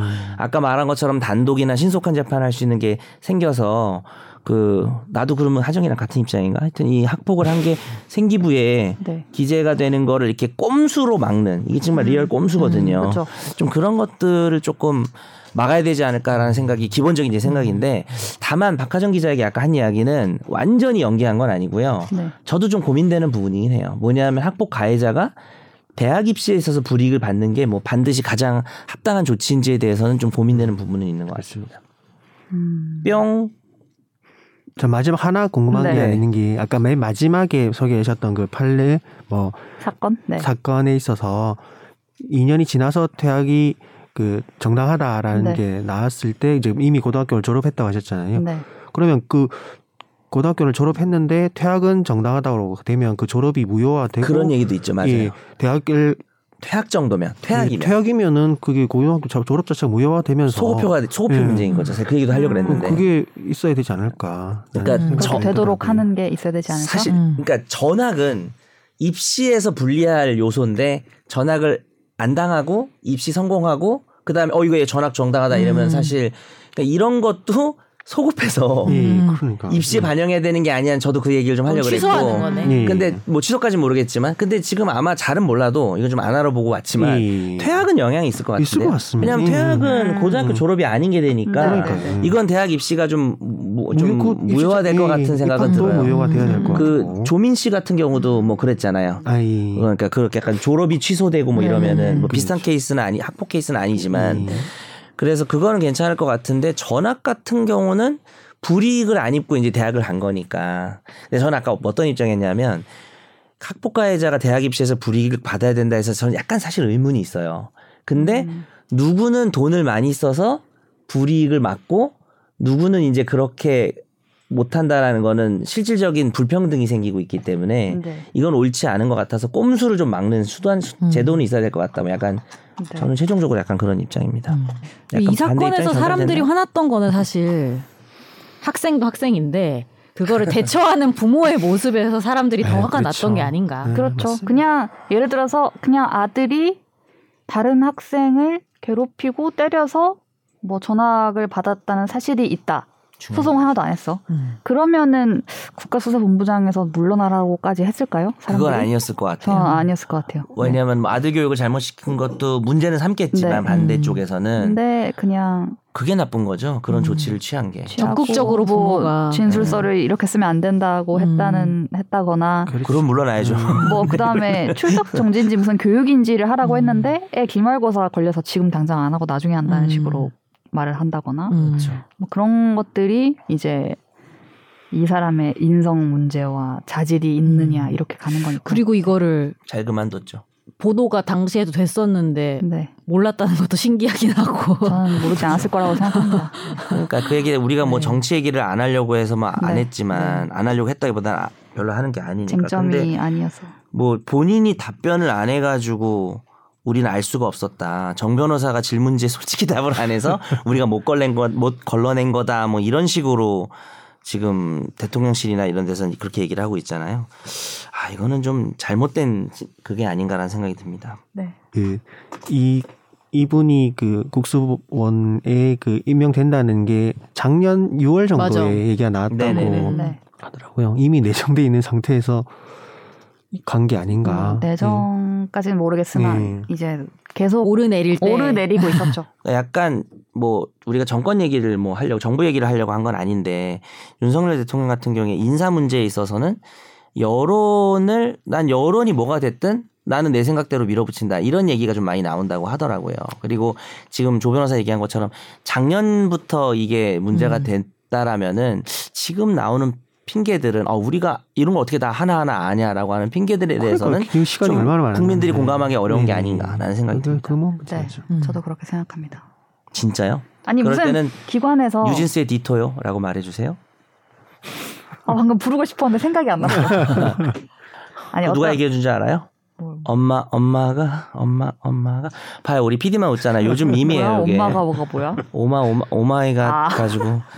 엄마, 아니 어떤 기관에서 무슨 보도가 나오면 네. 익명으로 나와도 그 기관에서 누군지 다 확인할 거 아니에요, 당연히. 아 그럼요. 특히 이런 고위 뭐 고위 직이라면. 검사 아니면 뭐, 뭐 경찰 아니면 뭐 국세청에 누가 뭘 하다가 음. 그- 잡혔다 이런 보도가 나오면 음. 국세청에서 그걸 확인 안 할까요? 저 사람. 누구야? 내부 방송국도 보고 하고 하는데. 방송국도 하는데 어? 야 저 지상파 기자라는데 우리 네. 아니냐? 뭐 이렇게 하는데 그리고 제일 큰 문제는 너무 검사 출신입니다. 지금 현 정권이. 맞아요. 저는 분명히 지난번에도 검찰이 만악의 근원인 것처럼 말하는 것에 대해서는 반대합니다. 갑자기 왜? 아니 왜 자꾸 또 나 오해할까봐. 아 근데 너무 검사 출신이에요. 너무 많아요. 이것에서 문- 이런 것도 욕 먹을 계기가 되는 거죠. 네 열띤 토론을 네. 오늘 해봤는데요. 네.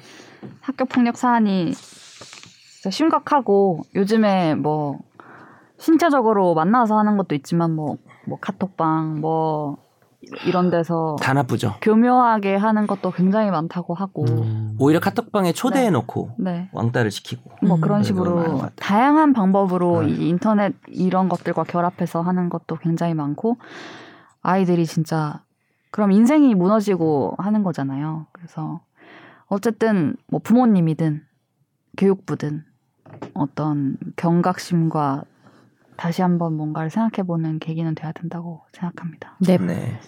그 마무리를 애들한테 하고 싶은 얘기는 커뮤니티도 좀 골라서 하는 게 좋을 것 같아요. 갑자기 네 영향 영향 큽니다. 아, 커뮤니티 영향이 왕따 사건은. 알겠습니다. 네. 네. 음. 알겠습니다. 저희 또 한 주 동안 즐, 즐겁게 보내시고 다음 주에 알찬 방송으로 찾아뵙겠습니다. 감사합니다.